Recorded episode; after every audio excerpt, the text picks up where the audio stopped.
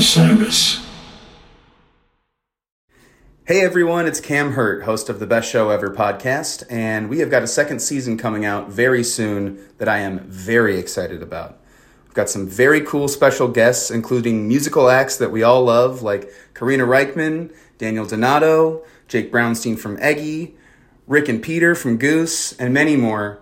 Tune in for new episodes dropping on Osiris Media March 5th on the Best Show Ever podcast. Hi, listeners. I want to tell you about a cause that I'm involved with at Heritage Radio Network. HRN is celebrating its 15th year, and to celebrate, we're deepening our commitment to giving voice to the next generation of food system storytellers, and we need your help. Our internship and fellowship programs help activate new possibilities for underrepresented and underestimated young people through experiential journalism, audio engineering, and production training. Through these unique programs, HRN helps food equity stewards build essential workforce readiness skills that expand their potential and foster economic mobility. Please consider supporting these critical programs.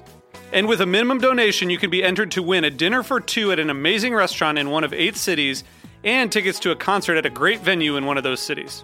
We have incredible partners across the country who have donated, as they also share our passion for helping to educate the next generation of food systems storytellers. Check out heritageradionetwork.org slash 15 to donate and enter to win today. That's heritageradionetwork.org slash 15 to donate and enter to win today. And make sure you donate before March 31st. Thank you.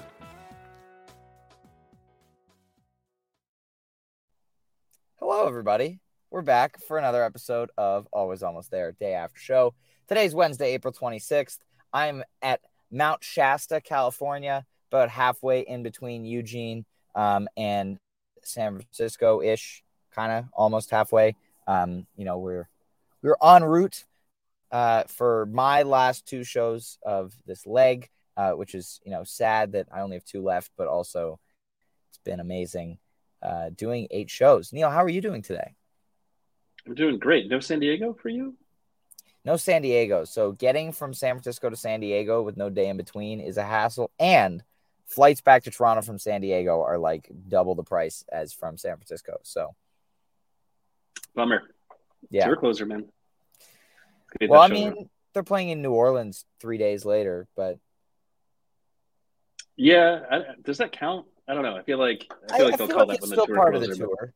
I, I feel like it's part of the tour. Like they're playing two sets at each. Speaking of two sets, uh, Peach just revealed a little bit ago that Goose is playing two sets on Thursday at Peach. So that's pretty exciting. Really? Yeah. Do we have set times yet? Because this is this is all really exciting for me. I mean, they're the headliner, so they'll be at night. Well, yeah, but like what time? Like I don't know. I, I don't really All right. care. We're seeing two Well, we'll keep digging. We'll, we'll let people know. Yeah, but we'll, we Uh, will let people know. Of course, there's been a lot of announcements in the last couple of days. You know, they're going to Europe now. This is like very, very exciting. Big stuff happening. I mean, hey, I looked at those Europe tickets. I mean, you might as well just go out and get them because they're like twenty bucks a piece, maybe thirty dollars max. Yeah, So Uh, it's, Um, it's the it's the travel to get there that's the issue, not the just tickets. worry about that later.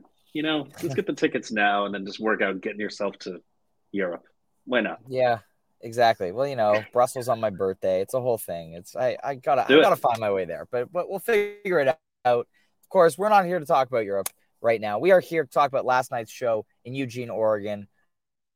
Eight four song second set. Um, lot of jams. There's a lot of jams to dig into here. So I'm excited to talk about it. We've got a great guest coming on in just a minute. But before we dive in, uh, a quick word from our sponsor today, which is Beekeepers Naturals. Powered by nature and obsessively tested, Beekeepers uses potent ingredients like propolis, pollen, and royal jelly and steers clear of added chemicals. In a day and age where we want to boost our immune system as much as possible, Beekeepers Naturals has many products from lozenges to gut health supplements to support us and tap into the magic of nature. Personally, I don't leave home without one of their propolis throat sprays, which has really been saving my life uh, on tour the past. Has it been? It's been a week and a half now. Use code StormSound at checkout for 20% off your order at beekeepersnaturals.com. So, without further ado, let's bring on our guest. We've got Geoff. Hi, Geoff. How are you? Hey Ryan, how's it going? Fantastic. Thank you. It is it's nice to see you online again. You know, nice to see you at the show uh, again last night.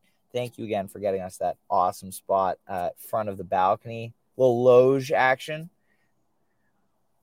Never bad to be like right up against the rail, right? So you got a clean view. It's true. Neal, you went to bed early again last night, right? You didn't you didn't catch any I of the did. show live. I'm not staying up for any of these shows, man. that is a lie. like- We're gonna get to the weekend and you're gonna be awake. Oh, of course. Yeah, probably on the weekend, but like Yeah, certainly so- not during the week. Yeah, so like for example, and I, I was saying this on I think the last one. yeah. I woke up roughly two and a half hours after the show ended. So there's no way that, like I could be a functioning member of society on the East Coast. So like folks who are doing it, more power to you. I did do it last year in the West Yeah. Coast run. I was staying up and going to work. I don't know how I did it because That- it certainly also- it just doesn't seem possible. Yeah, that was a lot of shows too, and like not even official streams. It was like staying up watching someone's grainy cell phone video for most of those shows, uh, which is crazy. grueling. I think yeah. I really think we need to put a compilation video together of all the day after show segments where I'm poking fun at you for either going to sleep or staying up or saying you're going to sleep and then staying up and so I mean, it's pretty much you know, it's like the bathroom bit. You know, we just do it every every episode. You know, Right. we might as well just call it a segment and just line it up. You know, yeah. Neal's sleep schedule today. Neal, what time are you going to bed tonight? uh, well, there's no show tonight, so it's not relevant. So it's like the same time I, I always go to bed. So, All right, there but you go. you know, soon we're we're going to be back on the East Coast, so then this isn't even an issue anymore. Um, and then, you know, and if I then in lived in like September, Colorado, yeah, then in September, it's, well, I mean, September's going to be amazing. If you live on the East Coast, like it's like you're like somebody from, you know, like uh, San Diego. You're like like you know you're in the middle of the day. You're watching shows. I mean, it's like an amazing thing. What are you talking about? You're talking about so, Europe? for example, if Goose is playing on the East Coast Yeah. and you live in San Diego, oh, the yeah. show is very early in the day for you, yes. right? It's it's We, the, we got the Colorado superpower. there. It, it's how Jive Goose has always done it, right? He's got the Colorado superpower. He gets to watch all the streams and still Yeah. go to bed at like ten o'clock at night. Right. But now, of course, he's on his hermit retreat in a cave somewhere. Um, he will emerge eventually. Um, probably for our tour recap episode. We'll have, it, I, I think there's a big beard happening. Like, there, there's a lot. So, we There look is a forward to hearing beard. from him again. I've seen There- the There's a big beard. I don't know if the beard is still around. I don't know how long it's going to last, but I hope it's still there so we can talk about it on the pod. Um, but Geoff, we're, we're getting off topic here, uh, completely off topic. We haven't even- massively. Really, we, we haven't even started uh, talking about last night's show yet, uh, which was fun. But I, I want to talk with you about, you know, kind of share our experience um, with the vibe in the venue last night because it was really interesting, very different from what we've seen on this tour so far. So this venue, it's the smallest venue of the tour, but it did not feel like the smallest venue. So the McDonald Theater in Eugene, 800 capacity. I feel like it could hold like 12 or 1300. Like this, the floor was not at like totally sold.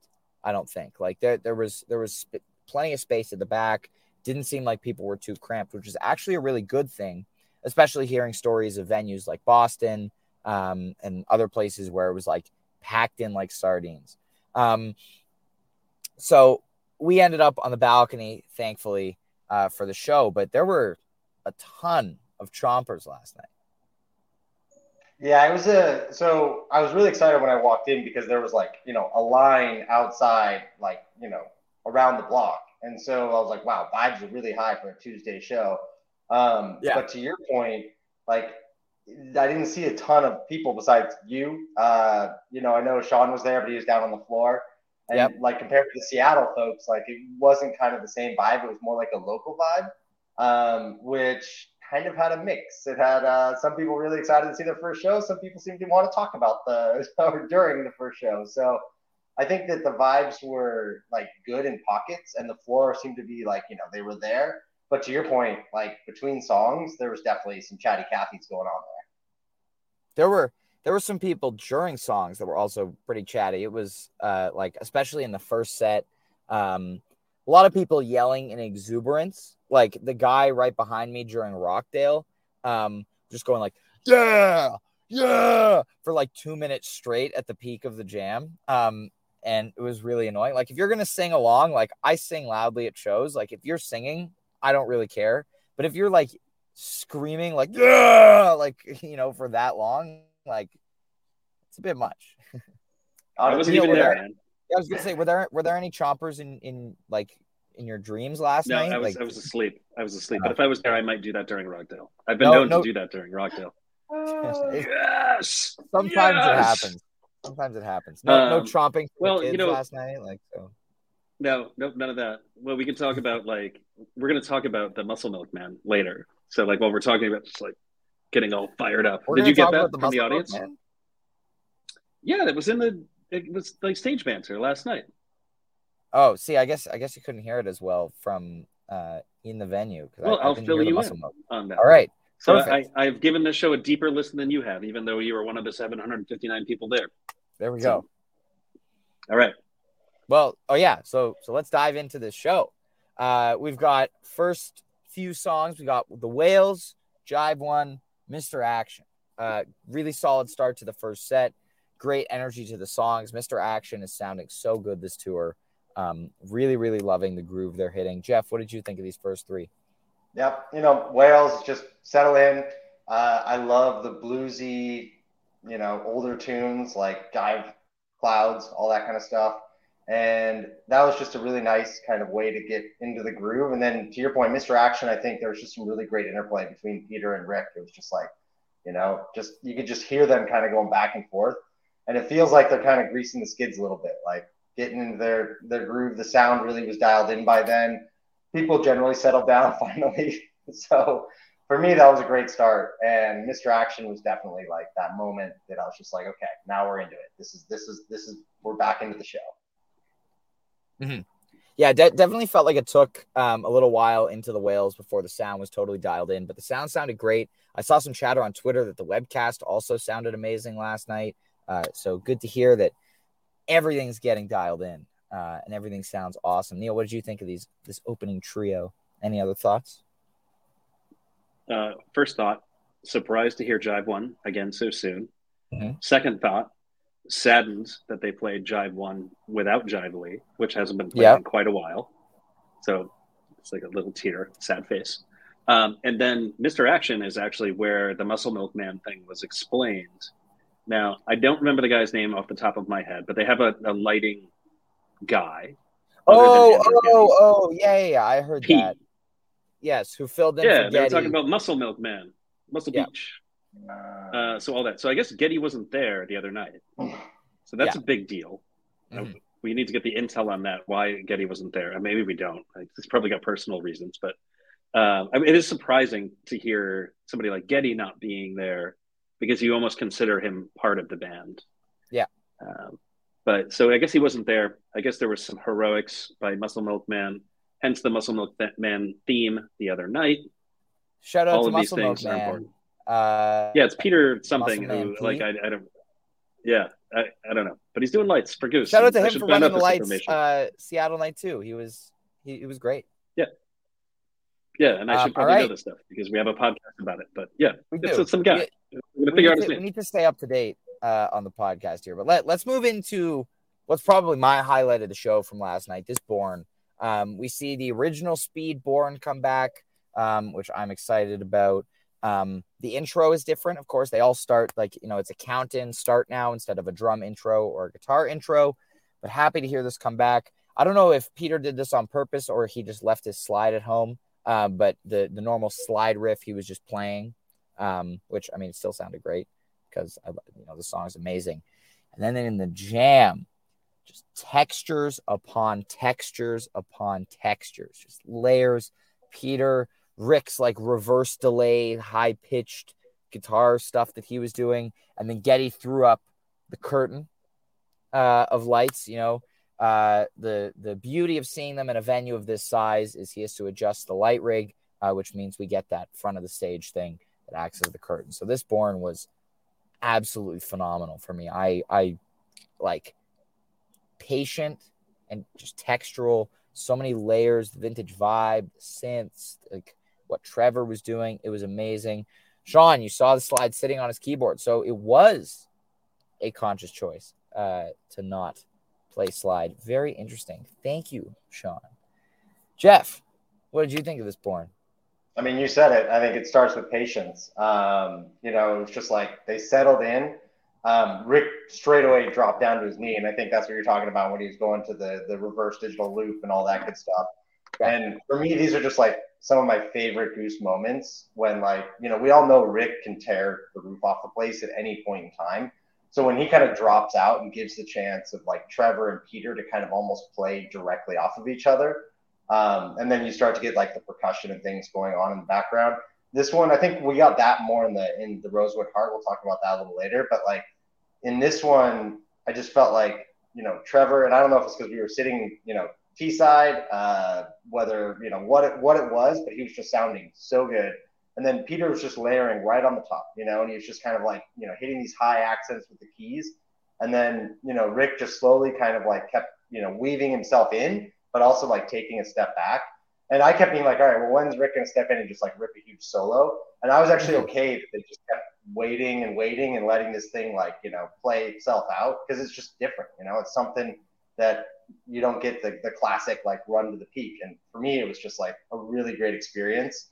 Um, it was funny because you put a, a, short video on on Twitter, and I was like, mm. I don't remember that exact moment. And then I looked down because I was in front of you, and I saw it was because this dude like was kind of like like trying to like cut in or whatever, and I was like, oh, thanks, man, you cut out that like 30 seconds, but he, he took off, and man, we got the the end of that one, and it was just it was just beautiful throughout. Mm-hmm. Amazing, amazing. Neal, what did you think of the Born?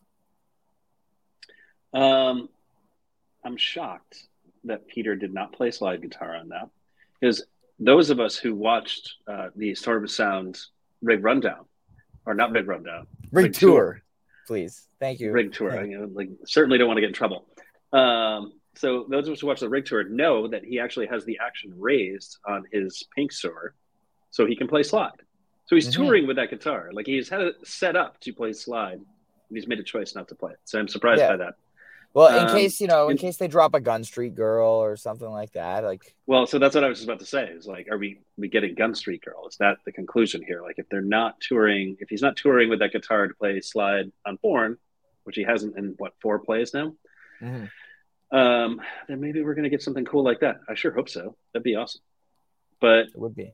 Don't have many thoughts on this Born. I listened to it on the drive in this morning. It sounded very, very good couldn't get super engaged on it. I was noticing a lot of maybe maybe it wasn't in this, but no, maybe it was an Empress where like Peter really had the the um the stereo effect going on the vintage vibe, where it was like almost like kind of freaking me out, like the oscillation on it. It's um, so good. It was really, it's really so good. good.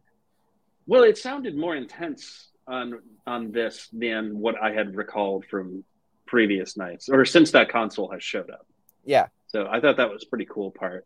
But yeah, excited to go back and listen to this one. Excited that this Born is back. I don't know if we can call this the OG Born because it's not, but it's pretty close, right? There have been there have been many Borns. there have been many Borns. There have been that is a fact. Many arrangements. Born was born again yes. last night. Yeah, I agree.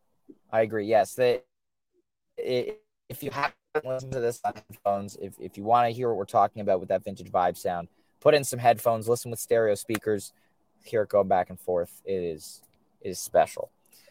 Then the set closes with really solid Rockdale. Uh, it felt longer than it was. Um, it, it was so interesting to me. The Rockdale felt longer than it was. The Born felt way shorter than it was. And all in all, while the set was close to 70 minutes long, it felt like a really short set. It felt like shorter to me than the 58 minute set on Sunday night did. Um, I don't know if you felt the same at all, Geoff, um, but I, I was kind of like, oh, like, I guess they'll end the set after Rockdale, but like, how long has it been? Oh, it's been almost an hour and 10 minutes. So, okay. Like, so uh, what did you think here, Geoff? Did you, did you feel the same way? Yeah, I mean, it just like it flew right by the Rockdale closer. I felt like it was pretty straightforward, just a little extension on it. Um, but to your point, it was kind of funny because like Seattle Sunday night, it was like you know you got uh, oh, why is my brain freezing? What was it right before In Your Eyes? Oh, Silver Rising. You got Silver Rising in Your Eyes, tumbled to like finish it off. For me, that was just like where the show turned. Yeah. Um, it's just so meaty. And tonight it was more like you got three on the front end, and then you've got like Born and Rockdale to close it out on the back end. But yeah, I mean, no complaints. No complaints. Uh, I, I, my first drive and an awesome Born jam that works for me for a first set. Mm-hmm. Absolutely. Yeah, extending kind of what Geoff was saying, like you look at this show. This is a very strong show. I don't think we've yeah. actually come out and said that yet. Oh, uh, I think absolutely. We kind of all thought it was implied. Um, yeah, possibly the best second set I've seen in a while. Um, all right. I don't know. I, I don't want to go say. Uh, let's put it this way: it's a, it's like top tier. If we're gonna do tiers, yeah. it's like a top tier second set. But it, like it all begins with Born and Rockdale, um, mm. and then just right. absolutely crushes all the way through the end of this show. It's just amazing. Uh, there are no low points. You know, if we're gonna get to it, but I'm gonna bring it up now. Like if your second set breather is Peggy-O, you just saw a pretty fucking awesome show too. Yeah, and if it's a four um, so, song it, second set, begins... and if it's a four song second set, yeah. and Peggy-O is the only song that's not 20 minutes. Yeah, it's like, incredible. Uh, but it all, I do. It begins with this I do, in Rockdale. Yeah, yeah. I do really quick. Also, want to point out that, like, if you look here, the only footnote in the show last night is noting who wrote Peggy-O. Like, there's no, there's no teases, there's no nothing. Like it, it's very rare that you see a set list this clean, and so it's interesting. They just came out, dropped the hammer, and then left. Like, there's nothing, right? Like it's yeah. interesting, especially with the amount of teases we've been noting lately. Like, I mean, yeah, I mean, the note shouldn't say the Grateful Dead because they didn't write that song, but that's a discussion for another time. Um, yes, but no, Semantics. so but there's no teases yet. There are no teases yet. Right, Folks exactly. Are to go back and happen. listen to this, so you never know. Right, but uh, I mean, that is an happen. amazingly clean set list. Yes, I do agree. And and this, this is how Peter put it on Bandcamp as well. Like no no extra notations on his side of anything. So cool.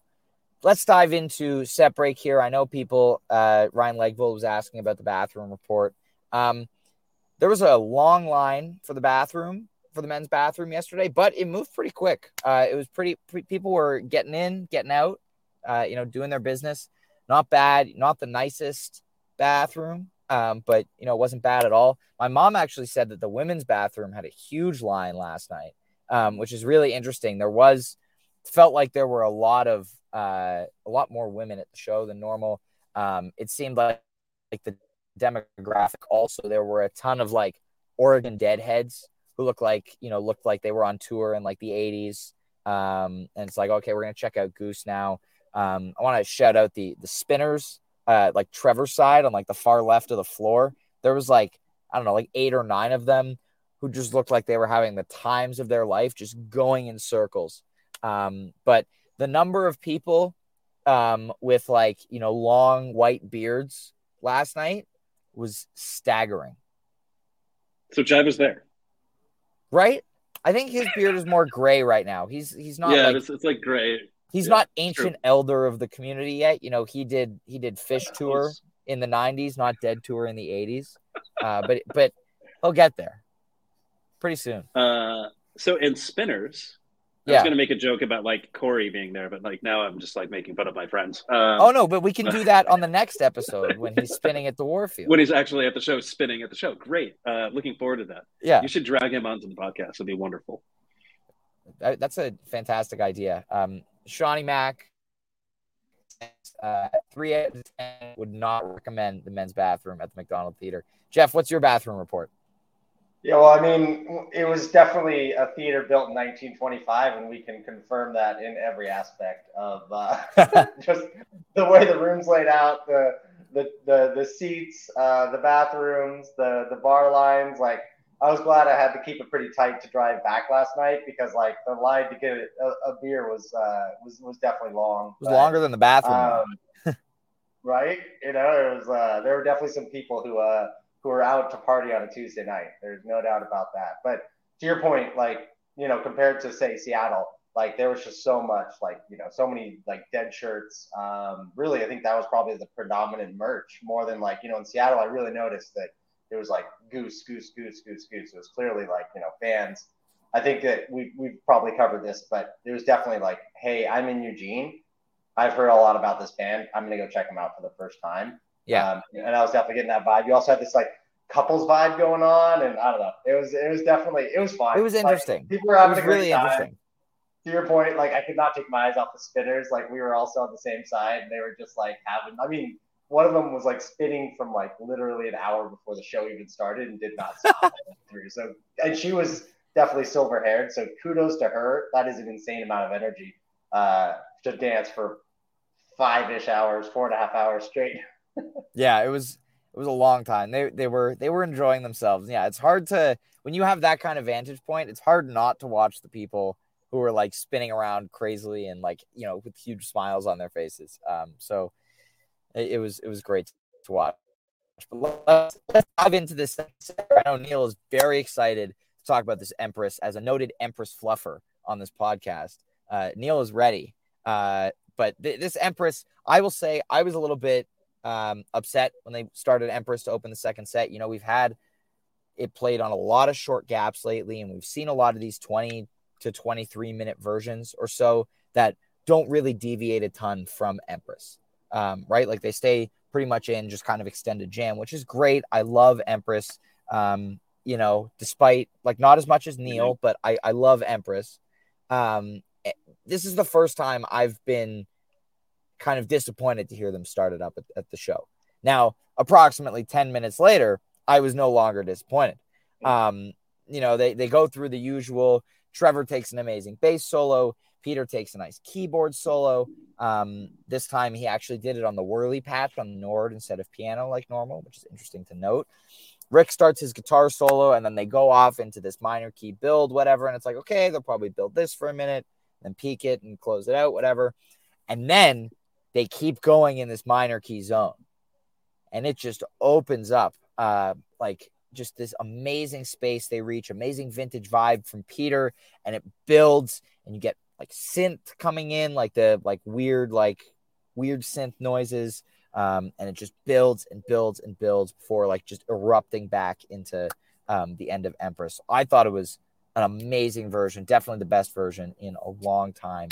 Uh, Geoff, what did you think of this Empress here? So uh, I'm going to pass this one to Neal because, like, I feel like he needs to uh, fill us in if, if he uh, is the Empress fluffer here. But one thing I will say is, like, if there were any chompers to start the second set, Goose shut them the f up. Uh, Yeah. With this one, and it was like they were not going to let people talk for the next 20 minutes. And Yeah, that de- definitely, definitely quieter. Yeah. Uh, all right, so we're going to talk about Empress, right? You So Ryan sound has so accused excited me of- about it. Of being an Empress fluffer.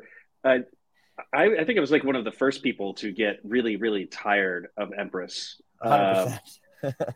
and uh, like early on, because you I, were tired of it in 2021. I was tired of it in 2021. It's completely your fault. Uh, but uh, yeah, man, it, it's it's always the same. It's not anymore. It's not always the same. I'm sorry. There there are a couple of versions from last year that are pretty good. This is probably my favorite version that I've heard yet. It has all of the elements Better than of the Perry.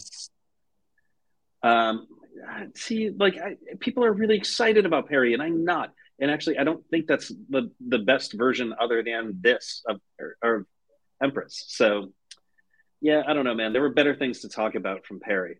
I'll say that for sure. well, okay, obviously. But this is exciting. This is exciting stuff because, like, like you said, when you're starting to hear the song now, you're kind of like, oh, like again, you know, you're going to get the same thing, and it's going to be about 16 to 18 minutes, and these are all things that I've heard before, but not anymore, or 26 in this case, right? Ish. Like I don't know what the exact count is, Mhm. but it goes to all the cool spaces that we love to hear the band go to. There's no excuse for them to never do that again. We should have amazing empresses going forward. I'm really excited about all of this. I love it. Yeah, th- this is a Oh, really and then amazing so jam. the other thing, uh, we were talking about the the makeup of the crowd. I wanted to throw this in there when we were talking about the, the second set thing. Mhm. So Goose has played Eugene once before on the tour that they were opening up for Pigeons right before lockdown. So it was February 19th. There were 600 people in attendance, assuming that it was sold out. I don't know if Yep. it actually was. So and if everyone you know, was there you- when Goose was playing. Right. So minimum 350, probably closer to like five, 600 people from Mhm. Eugene seeing their first show, assuming all those people are from Eugene. So pretty cool. And it's also been like three full years. You never know. People might move in, they might move out. But the point is, many, many people seeing their very first show. We kind of talk about this a lot when we talk about bigger venues where it's just like really easy to say, like, yes, thousands of people just saw their first show, Sculpture Park or um, Red Rocks, for example. But this one also worth noting that that crowd was probably like, probably pretty stoked to see their first show. Yeah, I'll Yeah. just I'll just add on there that my first show was just after that Eugene show. It was up in Portland at the Wonder when they opened for Pigeons, um, and there were maybe a hundred people when they started playing, and probably a couple hundred by the time they they finished playing. And so I'm guessing same thing in Eugene. Um, the one thing I will say is like the crowd participation on the clap was on point. So there was at least a chunk of them that knew what to expect. Like they didn't they didn't just like all of a sudden go, oh, I should clap now. Yeah, Oregon. Oregon got a lot of I- the drive. Yeah, so Shawnee Mack says met a lot of people from Portland and Bend, which makes sense. Goose played in Portland three times last year, Bend last February. Great show. Check out the Madhuvan and No Rain for that one if you hadn't if you haven't heard them, um, and if you haven't, you you really should. But let's move on in this second set. Next up, we get Rosewood. This this jam to me, I kind of had a moment partway through the jam where I was like, "Holy shit!" Like the five of them just sounded so locked in. Uh, from minute one of the jam, it didn't feel like one of them was leading, while like obviously Rick was at the forefront of it, um, as he tends to be. It just felt like they all were like, "All right, Rosewood, let's go," and just went together in perfect lockstep. I want to shout out Jeb in this Rosewood. Um, his percussion playing is phenomenal in this jam. Uh, he is very, very present in the improv um, adding lots of awesome layers. Um, so shout out to Jeb, who has been really crushing it uh, in the last couple of weeks. Um, but th- this road was Rosewood was amazing. Repeated peaks, um, amazing energy. Like I keep saying, amazing. Um, I, I don't have other adjectives to describe it right now, but it's it's all about that group think that that they got into. They they don't tap into it a ton right now. They're still working on getting to that point but they tapped into it during that Rosewood last night, and it was phenomenal. Geoff, What did you think? Yeah, for me, this was right up there with Born with the, the highlight of the show. Like right after they got through the lyrics in that very first jam section, again, just like they dropped out and it almost had like a Latin percussion feel. Like between Spuds and Jeb, it was just like, I don't know. For me, it was like I closed my eyes and it just was like, yes, this is just such a nice moment. Because like I think almost when they started singing it, the crowd kind of like started chattering again and all that kind of stuff, just because I think they needed a breather after that huge Empress.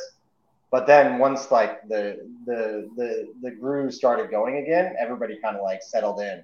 Um, so for me, it was huge. And then it just from there, you know, there's a reason why we call it Hosewood because like one way or another, we're gonna get there, and it was lovely. You just said the magic words to Neal. Yeah, I mean it is the Hosewood. Um, I haven't really listened to this Rosewood closely. I think the one thing that did stick out for me, like you were talking about Geoff, like killing the cowbell in this, just absolutely crushing the Yeah. cowbell in it.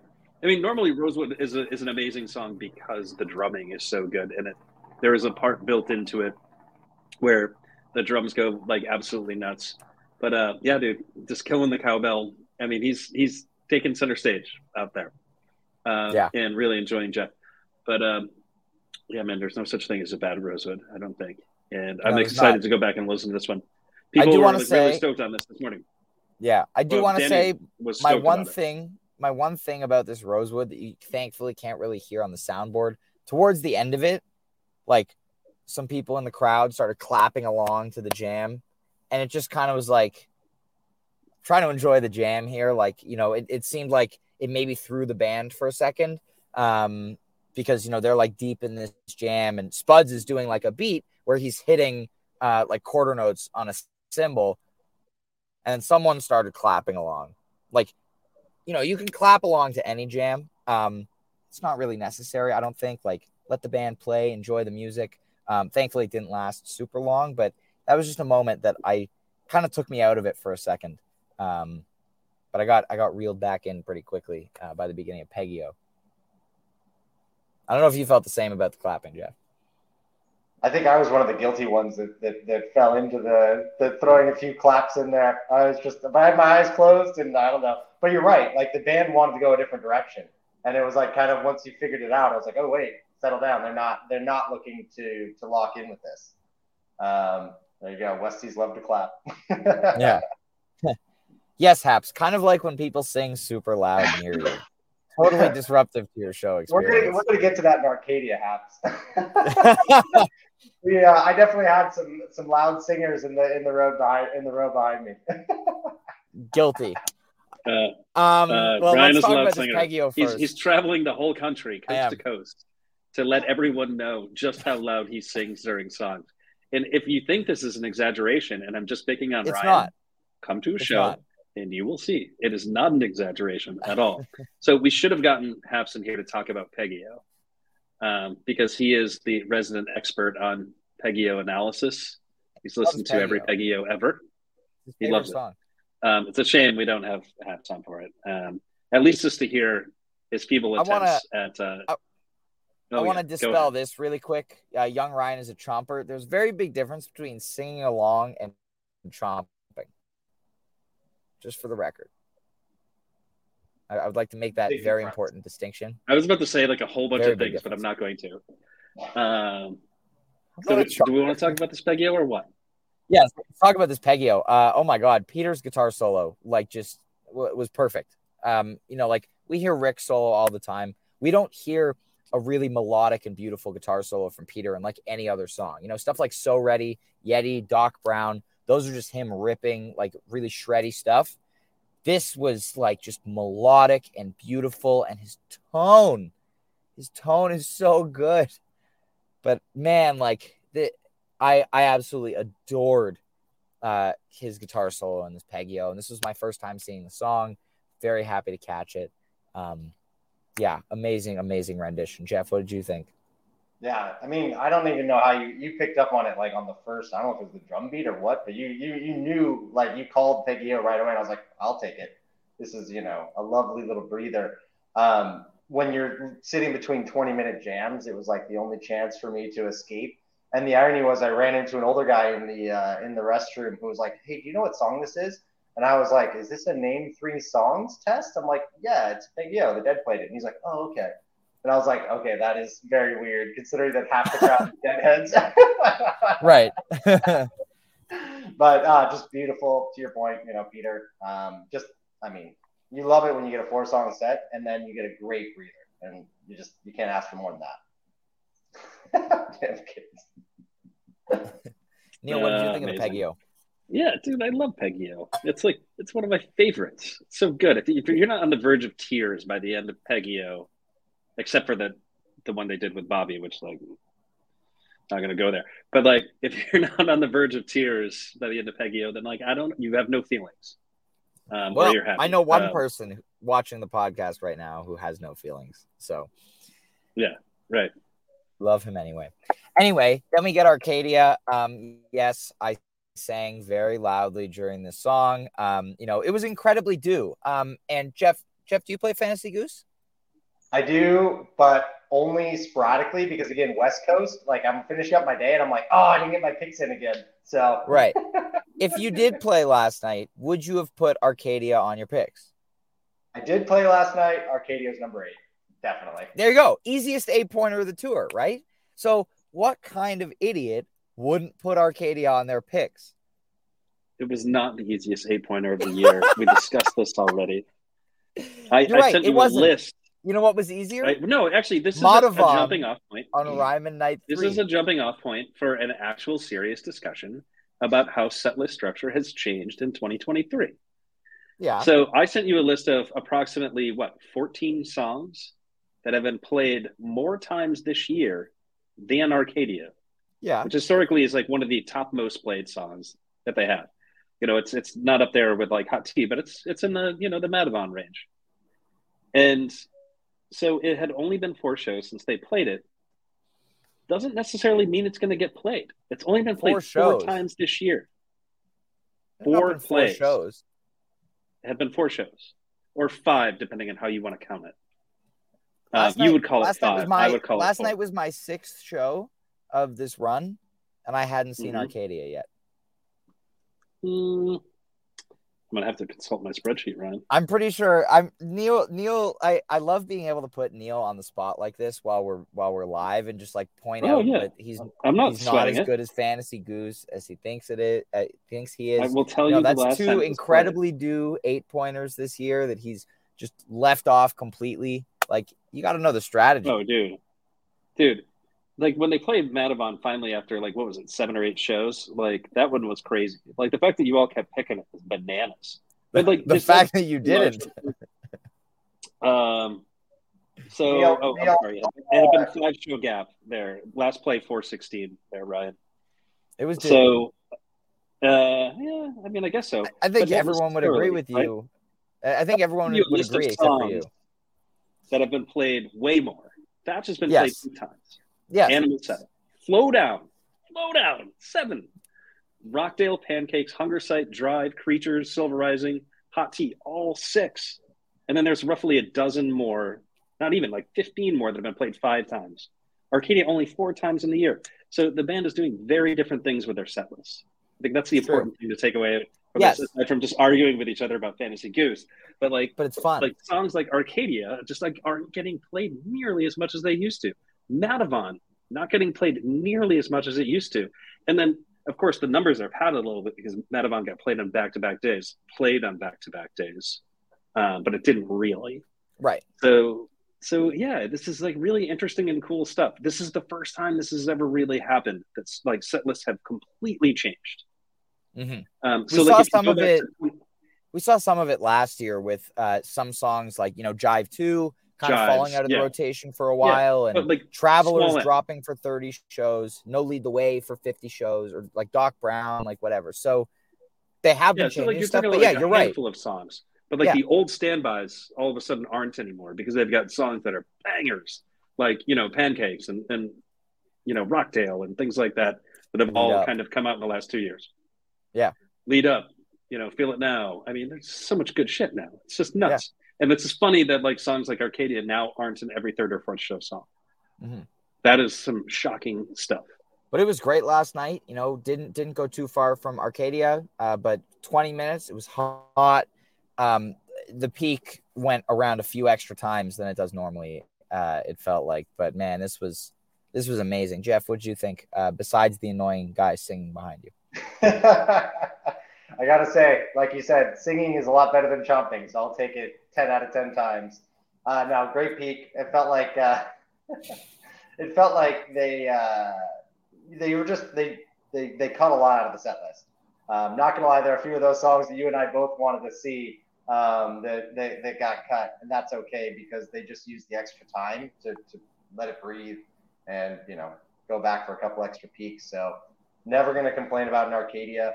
Um, I think the last one I got was the last show at the Wonder, um, which was the last time I said to my brother-in-law Carl, who was with me last night, I was like, "We're never going to see them in a venue this small," and I guess we got one more shot at it. But that's probably the last one. awesome, awesome. Yeah, you Uh, mentioned the songs that got cut. I did want to say the first set was I haven't played seen by it the yet. book. Oh, you haven't seen it yet? Okay, No, so I've been busy all day, so I haven't been able to see it. So I, I'm, So the I'm first dying to set- actually hear this. Yeah, so the first set was written as Whales Jive One, Mr. Action Born, Rockdale, SOS, um, which like I would have loved there. Second set, really interesting. Arcadia Rosewood, Take on Me, This Old Sea, White Lights, and then Peggio Empress Encore. So I'm still chasing This Old Sea. Um, I can't believe they cut it again. I really hope it comes in San Francisco. I am so surprised to see Take on Me popping up again so soon. You know, just got busted out in Cleveland for the first time since 2019. Did not think it was going to come up again uh, this quickly, which is so interesting. Um, yeah, Neal, you got any opinions on that now that you've now that you've seen the written set Yeah. Yeah, you got screwed. Yeah, I mean, it's an amazing set of music, but that other one sounds pretty good too. I'd rather have that. Um, but Uh, like you'd rather have- and I, I'd rather the second Rather- set we got than the second set that was written. Um, you know, as much as I want. well, it's the same set with more songs. Yeah, but that means that they wouldn't. The songs that we got wouldn't have been 20 minutes long. Well, we haven't talked about that too. This this was a short show, so they could have fit some more songs in there. They could have slipped a Lee in there after Jive one. That was a really short first set. So I feel like they could have got those songs in there, but maybe they're tired. Maybe they want They did end the up. stage. I mean, they ended up hitting curfew. Uh, you know, White Lights Encore. The guy behind us was very, very excited about the White Lights Encore. Like, thought he was going to shatter my eardrum. Um, but it, you know, solid White Lights. Uh, great closer. Um, energy was high. Vibes were high, of course. Um, but it was it was a lot of fun. This, uh, yeah, that, that's probably going to happen. This I hope so. in Moby I in sure San hope so. Diego. Um, I will cry, probably. Oh, you've seen a movie. Yeah, I know, but I want to see more Mobies. Who It's all the doesn't? Who doesn't? Apparently, they played Moby at an after show uh, last night. Um, that Jeb made an appearance at, but you know, they being some other band, and Jeb showed up and was watching them play it. I, I think so. I think so. Okay. I wasn't there. I went to bed. Um, Geoff, you got any more thoughts on this encore or the, the show as a whole? Yeah, I mean, we were hoping for the SOS encore and they went white lights. It's okay. The one thing I'll just say is like for me, um, like what represents how tight the band is playing right now is like if you listen right after Peter takes the keyboard solo to start the white lights jam, like they all lock in like in sync. Like I don't know, I don't even know. It's just like there was this moment where my ears were just like they just went like this, like whoop, and I was like, man, this band is so incredibly locked in and it was kind of I think what you know Rick was talking to in that that interview um, that they did in Minnesota, where he's just like, well, we're touring more than we wanted to, but on the other hand, the band is playing like it's never played before. I'm paraphrasing there, but that's that was it, and I was like, and then you know the jam was great, but yeah. I've never seen somebody so excited for white lights in my life. So there you go. I guess you really like Spanish class. Who knows? Something Hey, like dude, that. White Lights is a is a great song. Um, it- you know, it's absolutely it's a great encore too. It's a killer encore. I've forgotten how to do the White Lights dance. Uh, there we go. Um, a Moby American Woman remix by Moby, By Moby, yeah. who is who is from the same neck of the woods as Goose. I don't know Oh, where he's from. I think you he's from like Darien or something like that, but it's close enough to Wilton. Mhm. Those of us who know Connecticut, who have a Connecticut public school education, that is. Because I got one of those. yeah. If you don't know what we're Um, talking about, don't don't bother. Yeah, don't ask. Just don't even bother. Um, well, I want to shout out. Yes, I want to shout out uh, the the chat today. Uh, you guys have been amazing. Uh, we love the participation. Uh, you know, always fun. Always fun when people are throwing that around. Um, but th- this was an amazing show last night. I'm very much looking forward to two shows at the Warfield uh, the next couple of nights. Obviously not tonight, um, but I'm looking forward to talking about those as we kind of get towards the end of spring tour. Um, and then like this is crazy because this is the last big tour of headlining shows until September. You know, they're playing about a lot of shows in June, but like most of them are festivals. So Sad face. sad. Hopefully, Yep. I, I'm what I what I was thinking about the other day is I'm hoping with all these festival shows, and I think we'll talk about this more on our tour recap episode, but I'm hoping these these festival shows and playing all these festival shows doesn't kind of make them regress a little bit. Um, you know, if they're playing all these crowd pleasing sets, lighter on the jams, whatever, I'm curious how they come back in September um, and if they lose some of the momentum that they've gained um, on this spring. But that is a, a, a talk for another episode, of course. Thank you so much, Geoff, uh, for coming on today. It was lovely to see you at the show last night. Uh, great to have you on today. Um, Thank, thank you, Geoff. We appreciate it. Thank you both. It was a pleasure. hmm Pleasure. Maybe maybe they will add another drummer. Thank you, Greg. Uh, who knows? Uh, Maybe maybe they'll add another rapper. Uh, that's what you're you're building up to, you know. Um, but anything can happen. Of course, this is Anything can happen. About.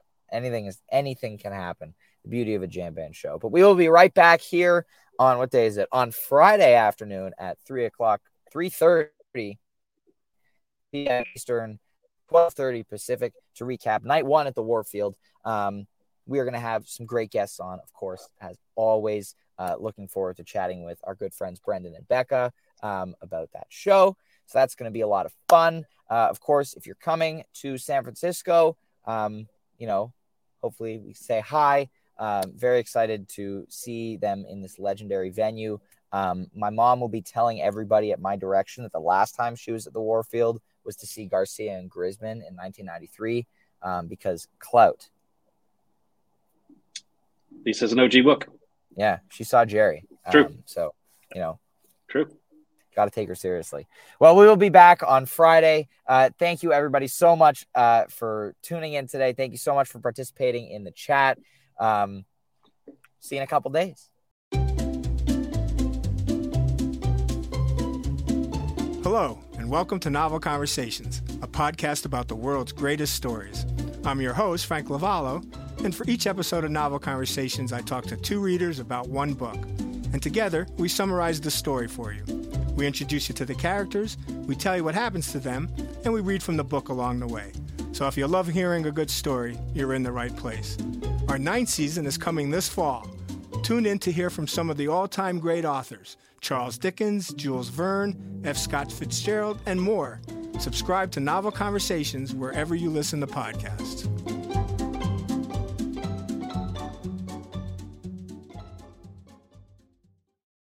Hi, this is Henry Kay, host of the number one music history podcast, Rootsland. Come with me on a journey to Kingston, Jamaica, where we explore the world of reggae music and the untold stories of some of the genre's greatest legends. From the ghettos and tenement yards where the music was born, to the island's iconic recording studios. We are so excited to team up with Osiris Media, the leading storyteller in music, because as you'll hear, sometimes the story is the best song.